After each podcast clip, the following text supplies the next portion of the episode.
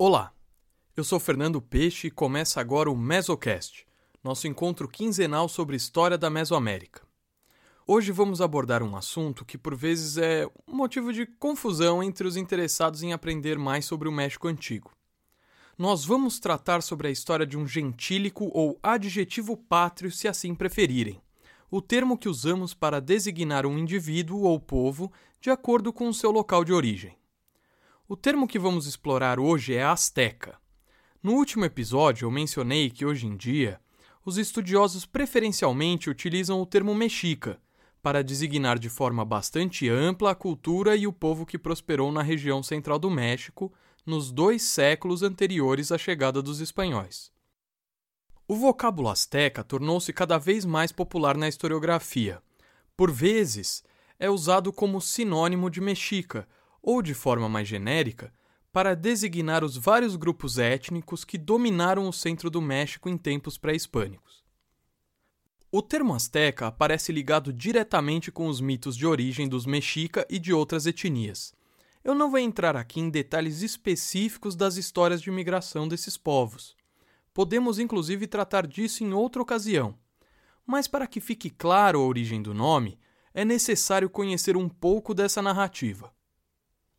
Segundo diversas fontes de matriz indígena e colonial, os mexica, junto de outros povos, teriam emigrado de um lugar chamado Aztlan, guiados por seu deus patrono, Huitzilopochtli, em uma peregrinação que duraria muitos anos. Essa longa jornada culmina com a confirmação de um presságio, a aparição de uma águia sobre um nopal, uma espécie de cacto muito comum nessa região do México, onde então os mexica deveriam fundar a cidade de Tenochtitlan. Azteca pode ser traduzido como povo de Aztlan. E, por sua vez, o historiador mexicano Miguel León Portilla propõe que Aztlan seria a forma abreviada de Aztatlan, ou lugar das garças brancas. Há um grande número de documentos que fazem referência a Aztlan. Nas representações pictoglíficas, Aztlan aparece como um antigo assentamento cercado de água. Vemos exemplos no Códice Boturini, no Albán e vários outros. Na documentação colonial, já com o uso de alfabeto latino, há também muitas referências ao episódio da migração dos mexica. Encontramos exemplos nas obras de diversos cronistas como Diego Durán, Alvarado Tezozómoc, Cristóbal del Castillo, Motolinia, Mendieta, Torquemada. Enfim, a lista é longa. Muitas das fontes que eu mencionei concordam em dois pontos. Em primeiro, que Aztlan seria o lugar de origem deste povo que popularmente conhecemos por astecas.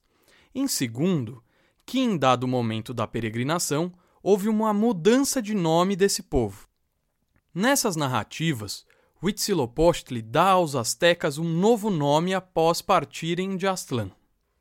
O Códice Albán recria as palavras que o deus patrono dirigiu ao seu povo. Agora já não será vosso nome o de asteca, vós sereis mexicas. A mudança de nomes prevaleceu. Nos textos em náhuatl, se empregou o gentílico mexica, às vezes com pequenas variantes. Mexica seria também o termo utilizado nos trabalhos de cronistas e historiadores até finais do século dezoito.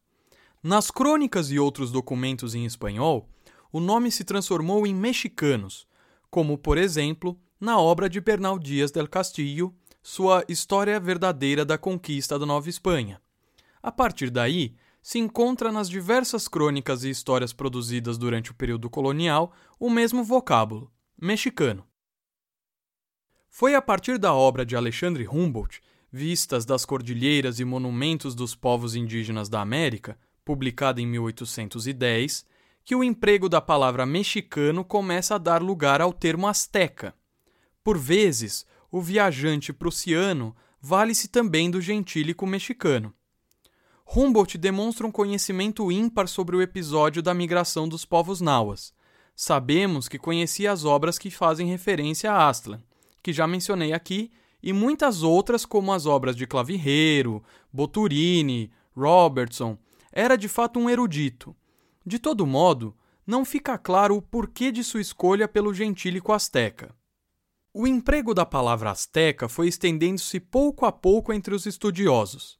Um dos que mais contribuíram para sua disseminação foi o historiador William Prescott, que publicou sua História da Conquista do México em mil oitocentos e quarenta e três, um dos livros mais influentes na historiografia da conquista no século dezenove. O uso da palavra asteca para designar os antigos habitantes de Tenochtitlan e a confederação que formaram passou a ser comum entre os historiadores, em especial aqueles de língua inglesa e francesa. Entretanto, na historiografia mexicana, o uso da palavra mexica continuou em vigor na obra de nomes importantes, como Manuel Orozco e Berra. Ao longo do século vinte, asteca torna-se cada vez mais frequente. A situação começa a mudar a partir do avanço das pesquisas feitas com o uso de fontes de matriz indígena, já na segunda metade do século vinte. Os estudiosos passaram a privilegiar o vocábulo mexica. Mexica é preferível à asteca justamente porque o uso desse termo é uma invenção que se deu a partir do século dezenove. Os povos que chamamos popularmente de astecas se identificavam por outros nomes, como mexica, alcorrua e tenochca, dependendo das fontes. É uma questão de respeito à identidade dos antigos habitantes do México e sua memória histórica, materializada nesses documentos. Por fim, vamos às recomendações de leitura. Olha, infelizmente há pouquíssima literatura geral sobre os mexicas em português. Em espanhol, temos um manual geral sobre a Mesoamérica que pode ser muito útil, El Pasado Indígena, escrito por Alfredo Lopes Austin e Leonardo Lopes Lujan, pai e filho, diga-se de passagem. Sobre essa discussão específica do termo asteca, há um pequeno artigo de Miguel León Portilla, Los Aztecas, Disquisiciones sobre um Gentilício. Em inglês, as obras de Robert Townsend e Michael Smith são produções interessantes aí, ambas com o mesmo título, The Aztecs. E é sempre bom lembrar aqui o livro do professor Eduardo Natalino dos Santos, Deuses do México Indígena, que em português continua sendo a referência geral. Bom, nós ficamos por aqui, eu agradeço muito e espero vocês daqui a quinze dias. Até lá!